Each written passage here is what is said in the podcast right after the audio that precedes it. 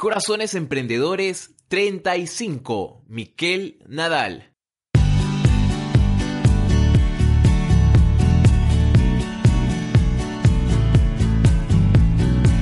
Bienvenidos a Corazones Emprendedores, tu ventana hacia el mundo del emprendimiento digital en habla hispana.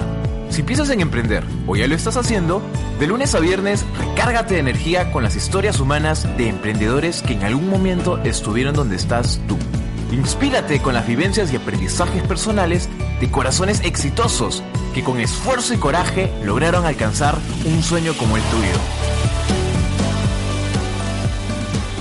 Buenos días, muy buenas tardes, muy buenas noches, no importa la hora, es hora de Corazones Emprendedores, historias humanas para inspirarte a emprender en habla hispana.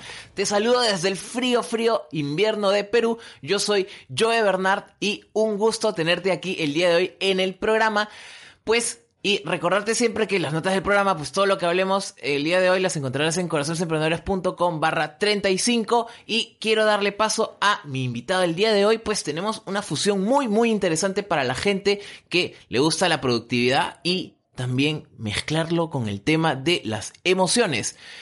Hoy tengo el placer de tener como invitado a Miquel Nadal. Miquel es socio y cofundador de emorganizer.com, que ofrece consultoría y formación en neuroproductividad para empresas y reconcíliate una reinvención profesional orientada a pues eso, pues reconciliarte con tu vida y el trabajo enfocado especialmente a profesionales del desarrollo personal.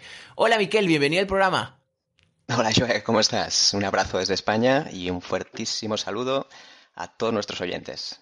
Epa, que, que sea acá para calentar el frío frío en que estamos acá en, Perú y allá en España, que sé que están en 40 grados, creo. Como mínimo, como mínimo. Estamos haciendo. Es una locura. Hombre, en primer lugar, pues quiero felicitarte por ya la labor que estás logrando durante tanto tiempo. Hemos estado conversando antes de, pues son cinco años ya de emprendimiento y un detalle que me fascina y me parece súper único, curioso, que no se ve muy seguido en el tema de emprendimiento es que eh, tú trabajas con un socio, un socio pues que te ayude mitad mitad en este proyecto. Eh, y pues es genial y muy único el detalle. Entonces me gustaría preguntarte a nivel personal, primero, ¿qué te impulsó a emprender? Y si hubo alguna gota que revolvió el vaso. Pues muy bien, Joy, yo te contesto. Te contesto un poco desde mi experiencia. Obviamente no quiero difundir que este es el mensaje correcto, para nada. Pero mi experiencia de emprender ya empezó, te diría, con 16 años. Ya tuve mi primera microempresa, por decirlo así. Yo básicamente lo que hacía era vender CDs, vender CDs de cosas que yo había grabado, no voy a decir si eran legales o no, pero la idea es que yo vendía muchísimos productos y ahí empecé, digamos, a ganarme mi primer sueldo y pude ver que eso del emprendimiento se me daba bastante bien. Yo pensaba que era muy mal comercial, pero finalmente la cosa salió bastante bien. Después de esa primera bancarrota que tuve, porque ya sabéis que a los 16 años una persona pues no sabe gestionar muy bien su dinero, vamos a decirlo así. No invierte en promoción. No invierte nada en promoción y el tema online en esa época tampoco estaba muy desarrollado.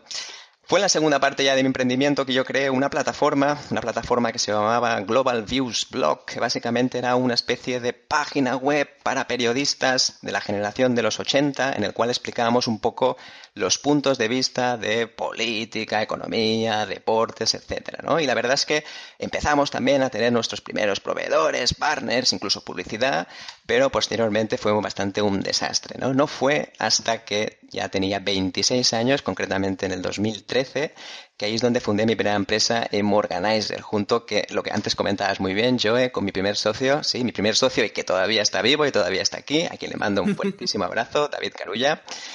Él básicamente fue la persona que también, al encontrarnos, nos dimos cuenta de que teníamos aquí una pequeña necesidad de emprender. Pero no hubo nada que rebasó el vaso, de hecho estábamos muy bien, teníamos nuestro empleo fijo, estábamos perfectamente situados en nuestras empresas, pero a ver, la curiosidad mató al gato, ¿no? Y eso fue realmente lo que me hizo empezar a emprender. Y sobre todo, tuve la grandísima suerte de que solo empezar, prácticamente en el minuto uno, apareció un cliente de forma fortuita prácticamente. Y es ahí donde dije, ahora o nunca. Y al final me desprendí un poco de, las, de los amarres que tenía y dije, David, vamos a emprender. Y Miquel y David se pusieron a emprender. Y en eso estamos. Han pasado cinco años. Dicen que a partir de los cinco años casi más del 80% de las empresas mueren. Esperemos que lleguemos a los cinco años todavía vivos y salvos. Y la idea es que sigamos por mucho tiempo. Ah, tú cuentas en tu historia personal, pues leyendo tu blog, y voy a dejar los links en las notas del programa, de que pues tomar este cliente pues significó el, o lo tomabas, o sea, o, para, para atenderlo, o dejabas el trabajo o no, o sea, o, pues, se iba prácticamente. Entonces, ¿qué significó pues sacarte de pues esta estabilidad en la que tú estabas ambos en un trabajo? si bien por ahí leí que ambos estaban insatisfechos o hablar de la vida, estas cosas, pues ¿qué significó dejarlo, vamos a decirlo, dejarlo todo y pues tomar este cliente y confiar en el sueño emprendedor, que en esa época era un sueño? Exacto. Sí, sí, confiamos 100% en la, en la suerte, ¿no? Porque no teníamos ni idea, absolutamente ni idea de vender, ni absolutamente nada de hacer todo lo que estábamos haciendo. Para mí fue una elección bastante complicada porque por un lado tenía, ah, sí, voy a cumplir mi sueño, es fantástico, voy a ser emprendedor, pero por el otro lado, realmente no sabíamos muy bien dónde nos estábamos metiendo, ¿no? Esto era una especie como de rosal, nos podíamos salir muy escaldados, pero la idea es que lo teníamos clarísimo y decir, venga, va, vamos allá y vamos a probar, ¿no? La verdad es que yo creo que la, la, gran ventaja que teníamos en ese momento es que éramos unos grandes inconscientes, totalmente inconscientes. Yo creo que ahí radica realmente la gran esperanza del emprendedor. Cuando eres muy inconsciente las cosas funcionan. Cuando empiezas a ser demasiado racional y lo piensas todo mucho, al final es cuando llega ¿no? La, vamos a decir que te quedas estancado 100%, ¿no? Y precisamente fue lo que sucedió. Como no sabíamos muy bien a lo que nos íbamos a enfrentar, como esa famosa frase, ¿no? Como no sabíamos que era imposible, lo conseguimos, ¿no? Pues básicamente fue un poquito lo que pasó para que realmente nos, nos tiráramos, ¿no? Y el tema del empleo estable, bueno, al final, en esa época ya no teníamos muy claro que, que íbamos a estar mucho tiempo en nuestras empresas. También podíamos saber perfectamente que había un vaivén a nivel empresarial. También es verdad que en España en esa época realmente la crisis azotaba de lo lindo, es decir, azotaba muchísimo, por lo tanto, tampoco no teníamos muy claro si estaríamos en nuestros empleos en el año siguiente, por lo que finalmente decidimos dejarlo todo, ¿no? Sí, sí, sí, y pues esto superó pues un, gran desafío y quisiera preguntarte cómo fue si eh, este proceso de atender este primer cliente, como dices, no estaban preparados eh, y qué significó como reto, desafío, pues, pues atenderlo que fue, fue la primera, pues, la primera fundación en la que se basa todo esto.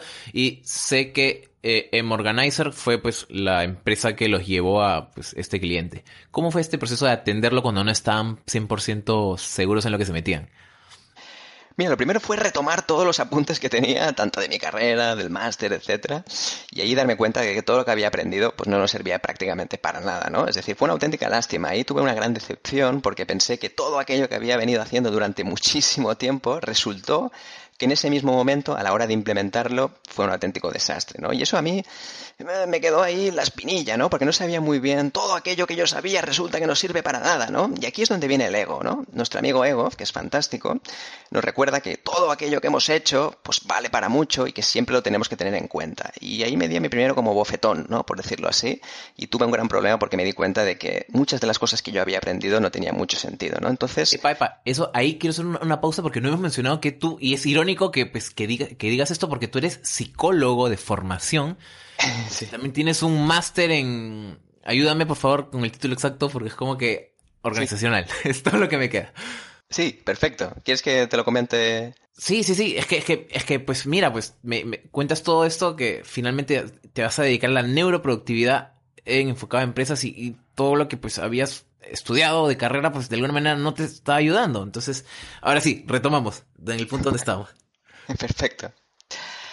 Pues mira cómo son las cosas, Joe, que yo había estudiado psicología, yo había estudiado psicología y siempre pensaba que todo aquello que había estudiado debería ser súper importante en mi vida, ¿no? Y aún así, habiendo estudiado cosas como las habilidades blandas, las relaciones entre personas, etcétera, una de las cosas en las cuales no me la pude quitar de la cabeza fue mi querido ego. Sí, mi querido ego básicamente me acompañó mi primer cliente, porque me decía que todo aquello que había hecho durante muchísimos años resulta que al final no tenía ningún tipo de valor. Y eso fue la primera parte más dura que realmente me tuve que enfrentar, ¿no? Porque claro, tú llegas a un sitio, supuestamente como consultor, una persona especialista, que ya sabes, dominas perfectamente lo que haces, y resulta que no sabes nada de aquello que presuntamente sí que sabías, ¿no? Por lo, tal, por lo tanto, perdón, eso sí que fue una de las grandes eh, enseñanzas que tuve, ¿no?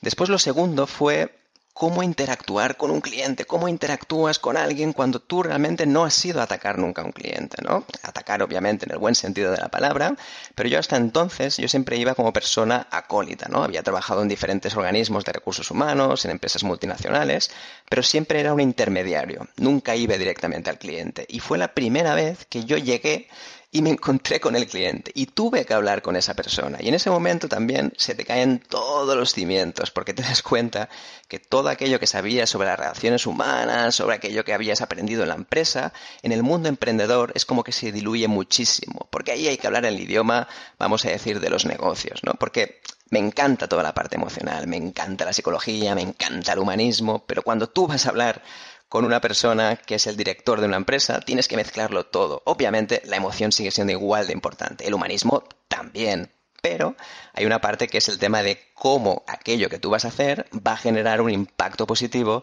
en la empresa. Para mí, estos fueron los principales problemas y cómo lo superé. Eh, esto fue realmente no solo el primer cliente, sino tuve que llegar un segundo un tercer cliente para que realmente viera la importancia de no tener tanto ego en todo lo que había estudiado y poco a poco desaprender mucho de lo que había aprendido antes, ¿no? ¿Tú cómo relacionas al, ego? Eh, ¿Lo puedes identificar desde el miedo? ¿Había algo, había un miedo que se interponía entre el ego ahí que te decía, pues, estar en esta situación? Sí, yo te diría que para mí el ego es una vocecita, una vocecita que se encarga de decirte que estás aquí y que tú eres una persona importante, que por lo tanto todo aquello que haces tiene un valor. Entonces, cuando una persona te dice que esto no es lo que pensabas, esto no es lo que había dicho, pues aquí automáticamente es cuando toca la voz de la vocecita, ¿no? Y la vocecita empieza a hablar más de la cuenta, ¿no?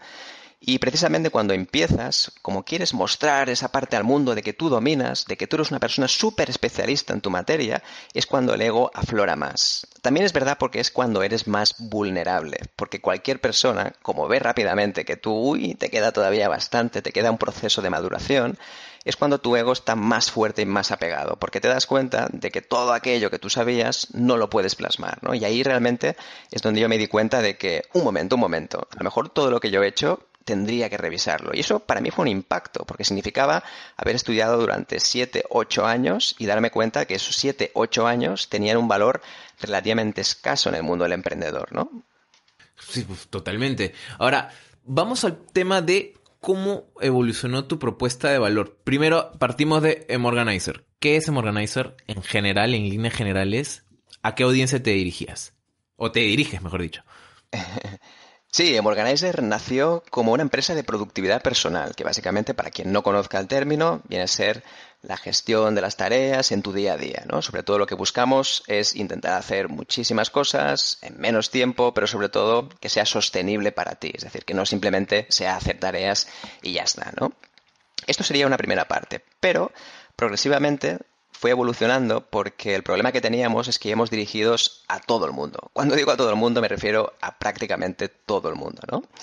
El concepto ha evolucionado, ya no es productividad sola, porque nos dimos cuenta que la productividad sola al final no deja de ser un método que muchas veces pues no termina de cuajar porque son métodos muy rígidos, ¿no? Pues la prioridad ABC o tienes que hacer esto, tienes que hacer lo otro y nos dimos cuenta que había que incorporar otras variables. ¿no? Por eso creamos, mi socio y yo, creamos el concepto neuroproductividad, que al final sobre todo lo que queríamos era introducir otros elementos para que la productividad fuera más llevadera, ¿no? Me explico. Neuroproductividad es un concepto que básicamente aglutina tres disciplinas. La primera son las neurociencias, sí, que básicamente sería el estudio del cerebro y otras conductas, como por ejemplo también la neuropsicología, sí, neurobiología, etcétera. También introduciríamos la inteligencia emocional. Creemos que esto es básico porque al fin y al cabo cuando a alguien le dices cómo organizarse, tiene que entender que eso es para su salud emocional.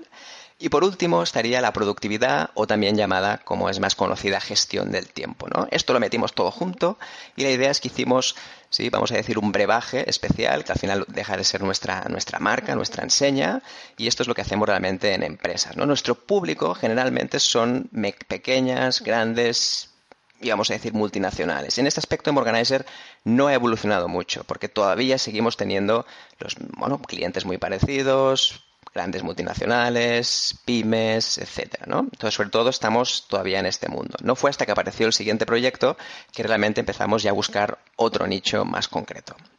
Ajá. ¿Por qué surge este nuevo proyecto? ¿A hmm. raíz de qué?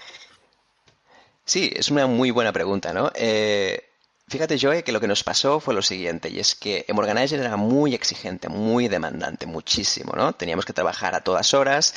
La verdad es que hubo un momento que nos iba la cosa muy bien, significaba que prácticamente cada semana teníamos formaciones, teníamos capacitaciones, y lo que nos dimos cuenta es que, claro, esto implicaba muchísimas horas y lo peor de todo es que no teníamos tiempo también para convivir con nuestro tiempo libre, no podíamos hacer vacaciones, prácticamente lo teníamos todo, todo agendado y todo programado, ¿no? Y mira la paradoja, cómo son las cosas que nosotros vendíamos eso, es decir, vendíamos cómo ser productivo y tener tiempo para ti. Entonces aquí estábamos cumpliendo, digamos, una de las primeras paradojas, o vamos a decir contradicciones, ¿no? y este segundo proyecto, llamado Reconciliado con tu vida, sí, que lo puedes encontrar en reconciliadocontuvida.com, la idea sobre todo es que básicamente era una vuelta más, es decir, cómo gestionar el negocio de otra manera, más enfocado ya a los cursos, productos, etcétera, para que no siempre dependiera de nuestro tiempo. Esta fue la razón fundamental por la cual decidimos crear Reconcíliate con tu vida, ¿sí? Claro, y pues salud mental finalmente, o sea, pues, supongo que habrá, pues tomado un, un, peaje, ¿cómo se dice? Un toll en... en, pues, un peaje, correcto. Sí, sí, sí. Sí, eh, y, o sea, y otra cosa que está súper interesante es que en este nuevo proceso, ustedes se especializaron un montón en LinkedIn, número uno, pues en general, porque es la red por excelencia para ustedes, pero pues con este proceso de, con esta nueva, esta evolución del, del emprendimiento en el que igualmente lo están haciendo eh, juntos, y felicitaciones porque he visto que están lanzando un libro, eh, deciden enfocarse en el tema de ya no, pues todas las empresas y toda la gente sino pues ya no solo con neuroproductividad como marca personal, sino también enfocarse directamente en la gente, pues los profesionales del desarrollo personal. ¿Por qué esta gente? Pues mi excelentísima pregunta que me lo hagas, ¿no? Eh, en primer lugar, porque la primera empresa, como antes te comentaba, era, era un gran problema, porque al final el nicho de mercado eran todas las empresas, ¿no? Sí que es verdad que nos basábamos en la base de que neuroproductividad era un concepto que ya vendía solo, por decirlo así. Entonces, digamos que lo que es el cliente ideal ya no tenía tanta importancia, ¿no?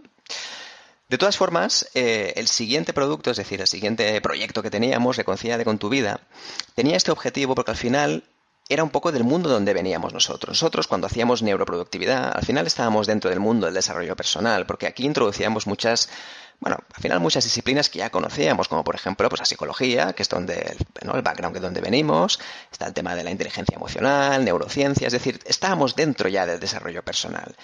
Y siempre estamos buscando diferentes nichos. ¿Y a qué nicho podemos ayudar? Podemos ir a los carniceros, podemos ir a los ingenieros agrónomos, podemos ir a quien sea. Y nos dimos cuenta de por qué no vamos a aquellos emprendedores que son iguales que nosotros, ¿no? Y esa fue la gran decisión. Es decir, ¿por qué el desarrollo personal? Porque al final nosotros venimos del desarrollo personal. Por lo tanto, ¿por qué no ayudar a esas personas que, han ¿no? que están sufriendo o que están iniciando un proyecto parecido al que tú tienes, ¿no? Y, pues esto es una pregunta muy personal, pero me imagino también que el título Reconcíliate con, tu vida, pues también tiene que ver con la vida de ustedes, pues con el ya, pues lo que habían estado viviendo, pues con Emorganizer, pues ahora pues ustedes también sentían una necesidad de reconciliarse con su vida. Es un punto de inflexión, porque fíjate lo que pasa, Joe, no sé si estarás de acuerdo conmigo, y es que en general hay muchísimo emprendedor resentido, como enfadado, ¿sí? Hay muchísima rabia a veces. Es una cosa que a mí me ha pasado personalmente, y es que cuando empiezas y las cosas no salen bien, tiendes a mirar a otros emprendedores como, Buah, este seguro que ha hecho alguna cosa, ¿no? Seguro que ha pervertido a alguien, etcétera, ¿no? Entonces lo que sucede es que muchas veces ves un poco la, la, emprendeduría desde la rabia, el emprendimiento desde la rabia, ¿no? Y considero que esto obviamente no nos facilita las cosas. O la envidia también. Y la envidia, por supuesto, muchísima. Entonces la idea de reconciliarte con tu vida es un poco cómo empezar ese proyecto, cómo iniciar, cómo reenamorarte de tu proyecto otra vez, ¿sí? Y sobre todo sin tener en cuenta que, bueno, que hay otras personas que por supuesto les vaya bien, por supuesto se lo están pasando bien, les funciona su negocio y que al final solo nos queda aplaudir, ¿sí? Incluso si podemos, vamos a decir, Mm, copiar, porque no, al final copiar su modelo, no exacto, pero sí intentar coger esas cosas que realmente son importantes para nosotros, pues adelante, ¿no? Es decir, admirar ese éxito ajeno, ¿no? Al final era, fue un poco la propuesta, por eso reconciliarte con tu vida al final tiene esa parte de valor. Y una cosa, si me permites añadir, Joe, también es el tema de la productividad no la podemos olvidar, es decir, aunque Morganizer evidentemente sigue su curso, todavía está viva, Reconcíliate con tu vida también pretende introducir la productividad, porque lo que queremos es que estos emprendedores del desarrollo personal que están empezando, además de que tengan un negocio rentable, también tengan tiempo para ellos. Por lo tanto, no queremos emprendedores que simplemente lo que hagan es trabajar, trabajar, trabajar y eso le suponga una renuncia a su vida personal. Eso no lo queremos y también uno de los objetivos que tenemos en Reconcilia con tu vida es precisamente cómo tener una vida equilibrada, ¿no? Tanto al trabajo, ocio y por supuesto el descanso, ¿no? Claro que sí. Y algo que me parece muy interesante es cómo estás cogiendo factores, como dices, de Morganizer a esto, pues que pues, finalmente es algo que a, ti, a ustedes les fascina, el tema de la neuroproductividad y todo esto. Y esto me trae a un punto muy interesante de preguntarles cómo está evolucionando la propuesta de monetización en, eh, pues en, ustedes. Que vienen, sé que vienen del tema de formaciones, cosas presenciales, y ahora pues cuéntanos acerca de la segunda etapa, esta evolución. Hmm. Sí, por supuesto, te, cuento encantado. Fíjate que la, Morganizer fue como el proyecto inicial en el cual básicamente todos nuestros recursos, todo lo que proviene, pues viene todavía muchísimo desde Morganizer, ¿no? Aquí en el Morganizer básicamente ofrecemos, pues bueno, lo que comentabas antes, ¿no? Capacitaciones, talleres, conferencias en los temas relacionados con neuroproductividad. Hasta aquí todo correcto. La idea es que antes esto era un 100% de nuestra facturación y ahora aproximadamente ya ha bajado bastante y más o menos eh, sería un 80, entre un 80 y un 85% de nuestra facturación, ¿sí? Ahora el proyecto Reconciliate con tu vida básicamente lo que pretende es ya introducir productos como el libro que antes mencionabas, que precisamente, pues correctamente, introducimos un libro hace recientemente bastante poco, en el cual pues hablamos sobre cómo iniciarse en el mundo del desarrollo personal, especialmente para esos emprendedores que empiezan, o algunos de los que, por ejemplo, nos escuchan, que estén también encallados y que no les salga el proceso, pues también hablamos de este tema. Y también la idea es introducir diferentes cursos ¿sí? en el cual se hablen pues, precisamente de cómo conseguir un negocio que sea rentable y a la vez sostenible. ¿no? Es decir, la monetización ha cambiado muchísimo porque al principio era puramente presencial y la idea es que ahora ya esté basada en cursos, productos, etcétera. Sobre todo para no tener que estar siempre y ser un esclavo de tu tiempo. ¿no? Es una cosa de las que queremos evitar a toda costa. ¿no? Nos encanta el mundo presencial, es decir, nos lo pasamos fantásticamente bien, pero consideramos que también hay que tener otras fuentes de ingresos, primero de todo para diversificar y en segundo lugar para poder tener una vida mucho más llena, ¿no? Sí, por supuesto, totalmente. Es, finalmente esa construir un emprendimiento es lo más sano, saludable, es hacerlo centrar sobre tu estilo de vida y lo que quieres también para no para no ser ni un workaholic eh, ni estar trabajando pues, pues pues así hasta quemarse. Entonces, una cosa interesante que me, que me, gustaría mencionar antes de transicionar al estilo de vida en el que ustedes están metidos actualmente es este tema de hablarlo, hablar contigo en plural, porque tienes un socio con el que vas a 50-50 y esto no es algo muy, no es algo muy común en, en, en habla hispana aún. Entonces, me gustaría preguntarte, pues, a, a vistazo general, los pros y las contras de tener un socio. Sí, sí, por supuesto. Tienes toda la razón. La verdad es que es un rara avis, no hay demasiados. Hay algunas duplas, algunas duplas interesantes. Antes, de hecho, lo comentábamos, ¿no? Hay duplas interesantes que están relacionadas con las parejas. Hay algunas parejas. Parejas de, esposos, eso es otra cosa. es trampa. De hecho, nos han preguntado alguna vez si somos pareja. No, es el caso, ya lo desmiento aquí públicamente. Me imagino, me imagino que... Pero en el caso de con, con, David, la verdad es que todo ha sido bastante fácil. Digamos que ya nos conocíamos previamente, teníamos una cierta amistad antes de empezar este emprendimiento. Y hay muchísimas ventajas. La verdad es que puedo cifrar muchísimas más ventajas que desventajas, ¿no? Pero me gustaría compartirlas con, con, todos los oyentes un poco para que si alguien quiere emprender en dupla, que más o menos tenga estas recomendaciones, ¿no? La primera es que el apoyo emocional es básico, ¿no? Una de las cosas que pasa cuando eres solopreneur, es decir, emprendes solo, es que no puedes compartir nada con nadie y muchas veces ni siquiera la ilusión. Ya no digo las penas, que penas hay muchísimas, pero a veces la ilusión, porque no siempre todo el mundo te entiende. Hablas con los amigos, dice, guau, esta persona es un flipado, la verdad es que no entiende nada, ¿no? E incluso si hablas con la familia, pues muchas veces tampoco tienes una actitud, vamos a decir, muy agradable, ¿sí? Entonces, el apoyo emocional ha sido básico. En los momentos en los cuales yo, por ejemplo, estaba un poco más de bajona, es decir, que estaba un poquito más triste, pues tenía a mi socio que realmente me activaba y lo mismo al revés. Entonces, considero que esta parte es más que esencial, ¿sí?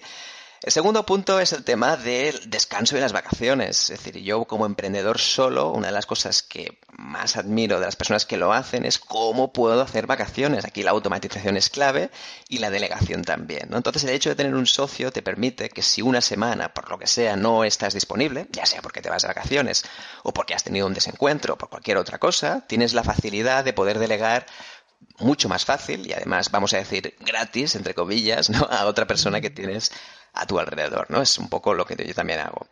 Después también, a nivel de ventajas, hay muchas más, obviamente, pero el tema es que puedes introducir pues, muchos más proyectos y además también puedes hacer una lluvia de ideas mucho más fácil, ¿no? Es decir, por ejemplo, vamos a lanzar este producto o este servicio. Esto está genial porque poder hablarlo con otra persona te permite precisamente que cuando hables con ella tengas nuevas ideas que seguramente tú solo serías incapaz de conseguirlas o te costaría muchísimo más. Pero Joe, también tengo que comentarte que también tiene algunos inconvenientes, ¿sí? Me cuesta encontrar inconvenientes, debo ser sincero, pero si uno de ellos te gustaría mencionarte es el tema de que el avance es más, más lento, vamos a decirlo así. ¿Por qué?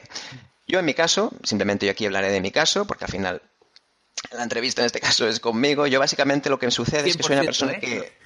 ¿De qué, perdón? No, 100% tuya, ¿eh? Porque acá, acá pues está. Un saludo a David, pero David no está. aquí ahora mismo no está. A mí lo que me sucede es lo siguiente, ¿no? Y es que yo soy una persona que soy muy, bueno, aquí en España se dice una expresión de echado para adelante, ¿no? Que básicamente es una persona que siempre, cuando ve alguna oportunidad, pues hacia adelante, ¿no? Entonces, el tema es que si tienes una persona que es exactamente igual que tú, esto puede ser un error, porque encima se multiplica a doble velocidad.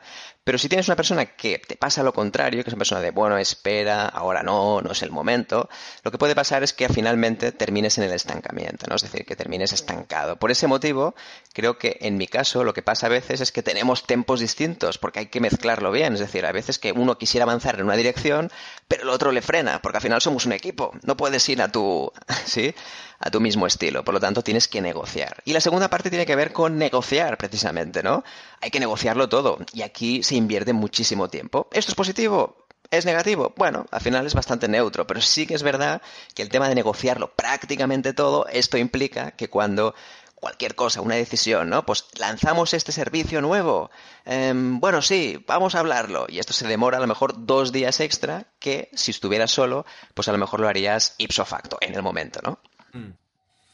Y ahora, ¿qué proyecto? O sea, este es un, este es un cambio radical de, la entrevista porque es como que pues, estamos ya acercándonos a los minutos finales porque si no nos quedamos hablando hace dos horas, ¿eh? Que llenamos un post de Tim Ferris acá. ¿Qué proyecto preparas que te tiene entusiasmado? Sé que es un congreso lo que se viene. ¿Podrías contarnos un poco más? Sí, mira, te explicaré dos cosas realmente las que estoy ahora mismo metido al 100%. El primero es, como bien dices, es el Congreso. Este Congreso estoy altamente enamorado, la verdad es que me parece una iniciativa fantástica. Ahora que se han puesto de moda los congresos online, que básicamente, para quien no lo sepa, son congresos que se hacen como si fueran físicos, pero todo está grabado y registrado online, en la cual hay diferentes ponentes, ¿sí? que publican básicamente sus pequeños vídeos y a partir de aquí, ¿sí? se va haciendo, durante una semana se van publicando, por ejemplo, de forma diaria, ¿sí? Estamos creando el primer congreso a nivel mundial de productividad personal. ¿sí? Está enfocado en el mundo hispanohablante, esto es importante porque en el mundo anglosajón ya existen algunas iniciativas y en ese proyecto la verdad es que estoy muy muy entusiasmado y justamente estoy colaborando con una de las personas que entrevistaste recientemente, ¿sí? si no recuerdo mal, en el podcast número 13, en el cual hablaste con Beatriz Blasco y ella es una de las candidata, es una de las personas que está también llevando este proyecto. Con eso estoy muy ilusionado y queremos que la productividad personal llegue a todo el mundo y sobre todo hacerlo lo más transversal posible, que sea la productividad que no sea algo mucho para personas muy especialistas, sino que realmente todo el mundo lo pueda disfrutar y especialmente va dirigido 100% a los emprendedores. ¿sí? Esta sería como la primera parte. Y la otra tiene mucho que ver con el mundo de LinkedIn, ¿sí? LinkedIn yo soy un gran apasionado de esta red social y lo he mezclado mucho con desarrollo personal. Yo asesoro muchísimo a personas que se dedican al desarrollo personal, a cómo captar clientes en LinkedIn. ¿sí? Esto para mí es uno de los proyectos que ahora mismo tengo pendientes. De hecho, lanzamos un servicio hace relativamente poco, unos meses, en el cual ayudamos a personas del desarrollo personal a cómo crear una red sostenible de clientes en LinkedIn. Es una cosa que me apasiona, pero sobre todo no lo hago porque sea LinkedIn o porque sea una plataforma la que sea, sino básicamente porque a nosotros, tanto a David como a mí, nos ha funcionado fantásticamente, de maravilla, y creemos que otros emprendedores también lo puedan disfrutar. Y esto es de los dos proyectos que ahora mismo estoy más enamorado y obviamente tengo muchísimos más, pero creo que aquí tampoco no voy a desvelar muchísimos más. Ya tendremos tiempo, seguro que sí, Joe, de poder hablar de, ellos, ¿no?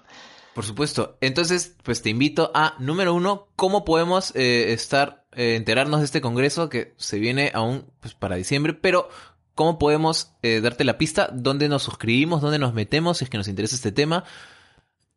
Sí. Yo realmente lo que os voy a comentar es lo siguiente, ¿sí? La forma de estar suscrito, ahora mismo estamos creando todo lo que es el tema de la web, ¿sí? Donde tenemos todas las informaciones. Bueno, pero ahora mismo todavía no está operativo, es decir, todavía no podemos inscribirnos. Lo que yo os planteo es lo siguiente, ¿sí? Yo quería daros un pequeño regalo, no sé si lo querías comentar ahora, Joe. Exacto, justo era el momento. Sí, fantástico. Entonces, os comento lo siguiente y también tiene que ver lo del tema del Congreso. ¿no? Este Congreso está previsto que sea en noviembre, ¿de acuerdo? A finales de noviembre. Y la idea es la siguiente, ¿no? Yo me gustaría ofrecer a la, audiencia, a la audiencia de Joe, y evidentemente todas las personas que lo vayan a escuchar, un pequeño regalo, ¿sí? En el cual yo suelo facilitar a las personas que entran a mi página web. Creo que puede ser bastante interesante para las personas que sean, primero, que estén en el mundo del desarrollo personal y, en segundo lugar, que utilicen LinkedIn para captación de clientes. ¿sí?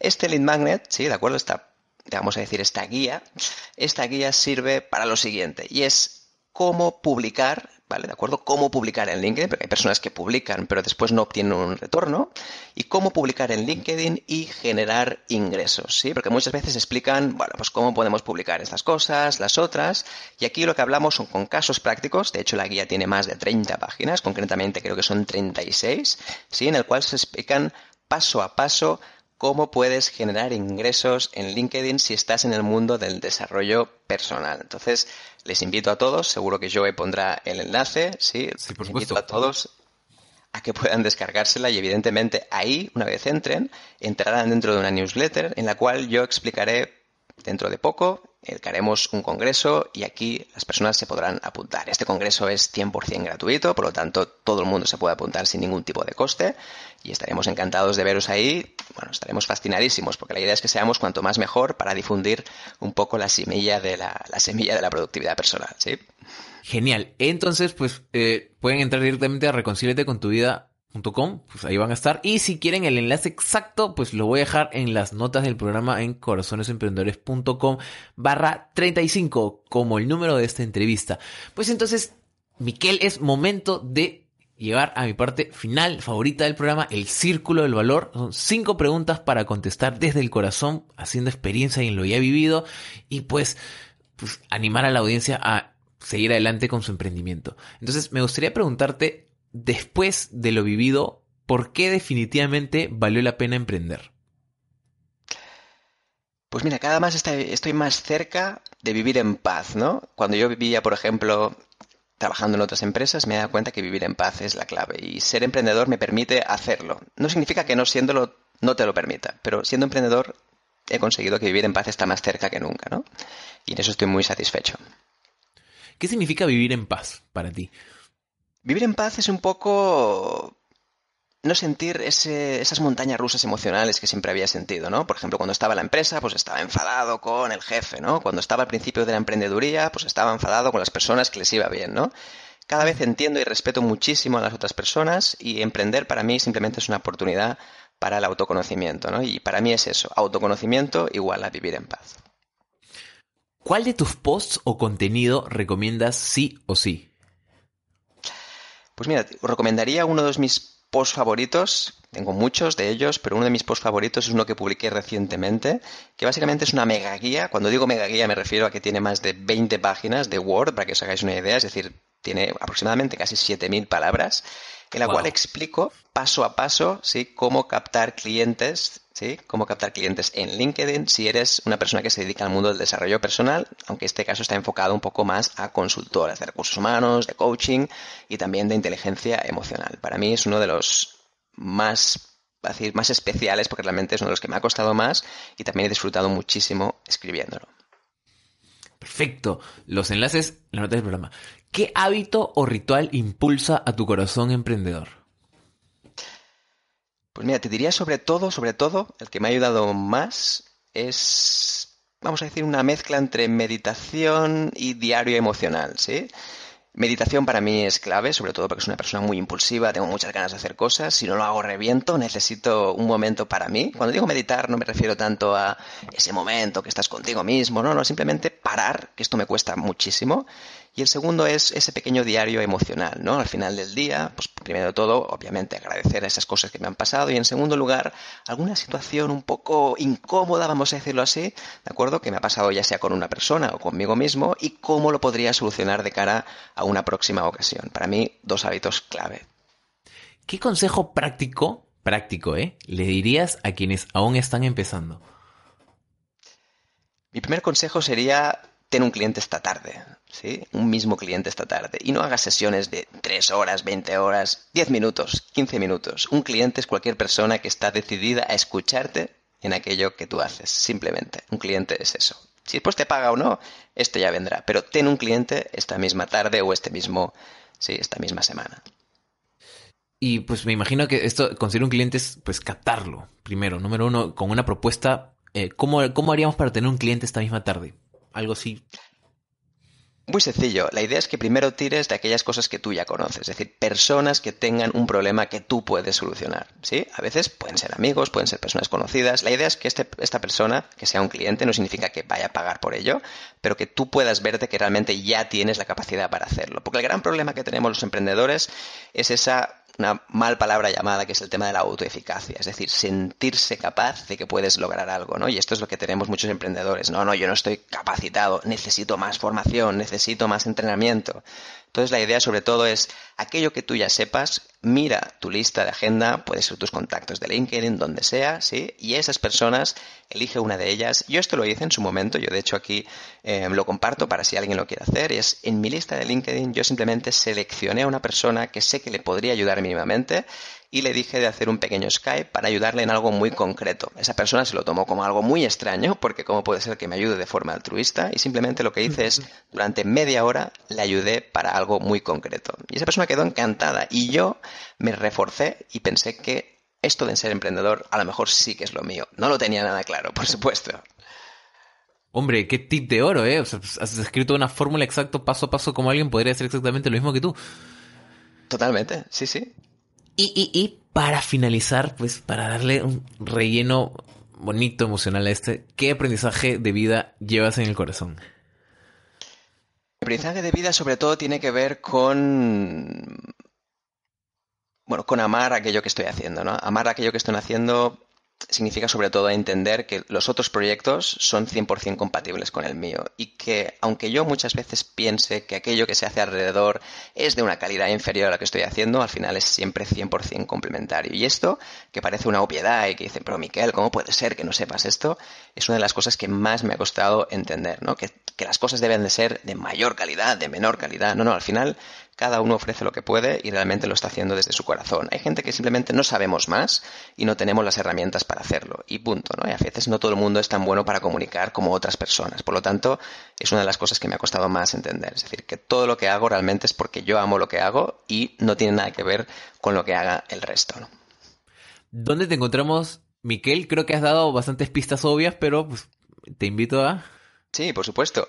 Uno de los sitios donde me vais a encontrar sí o sí, que ahí me paso bastantes horas, es uno de los sitios más favoritos, es en mi perfil de LinkedIn, sí, simplemente podéis buscarlo tal como suena, sí, Miquel, M-I-Q-U-E-L, sí, Nadal, Nadal como el tenista famoso, y ahí me vais a encontrar directamente en LinkedIn. Después también podéis encontrarme, como antes comentábamos, en reconciliate con, eh, perdón, con tu vida.com, ¿sí? Y por último, me podéis encontrar también en la parte de neuroproductividad para empresas. Aquí podéis encontrar en la parte de Emorganizer, ¿sí? www.emorganizer.com con Z. Hay una cosa, yo te quería comentar que me, ya que está invitado aquí por tu parte y que hemos podido conversar sobre temas muy, muy interesantes a nivel de emprendeduría, me gustaría hacerte otro regalo más, sobre todo un regalo a tu audiencia. A ver qué te parece, ¿sí? Me dices si está bien o no, ¿de acuerdo? Y es lo siguiente. Ya dije, ya dije ya, antes de que me digas. Fantástico. Antes te comentaba que mi socio y yo hemos lanzado un nuevo libro, sí, que se llama Emprendedores del Desarrollo Personal, cómo vivir de lo que amas, que básicamente está enfocado a esas personas que empiezan su negocio dentro dentro del desarrollo personal, pueden ser psicólogos, pueden ser coaches, terapeutas, sí, este libro de hecho salió hace relativamente poco, aproximadamente hace menos de un mes, y me gustaría que entre tu audiencia repartieras cinco ejemplares, ¿sí? Cinco ejemplares gratuitos, que evidentemente no tendrán ningún coste. Y la idea es que esas personas se pongan en contacto contigo y las cinco primeras personas que se pongan en contacto, pues, pues lo, hablamos y a partir de aquí yo les enviaría el ejemplar. Perfecto, entonces, queridos oyentes, los que quieran el libro, escríbanme a directamente a mi correo hola, pues obviamente con H, hola corazonesemprendedores.com y pues aquí pues el que más rápido lo escucha gana. Entonces ya sabes, hola arroba corazonesemprendedores.com y pues gustosamente pues te hago llegar este regalo que buenamente Miquel nos está dando. Y pues también si has llegado hasta aquí, número uno que estás escuchando la oferta, pues decirte que tienes un corazón emprendedor que late dentro tuyo y está en tus manos sacarlo a relucir. Hoy he estado contigo, Joe Bernat, compartiendo con Miquel Nadal de reconcílete-con-tu-vida.com y emorganizer.com y pues desearte el mejor de, tus, de los éxitos en tu emprendimiento, tanto si ya lo estás haciendo o recién lo estás pensando, pues que estas sesiones sirvan de inspiración para seguir adelante. Ha sido un placer compartir contigo y nos estamos escuchando hasta la próxima. Chao, chao.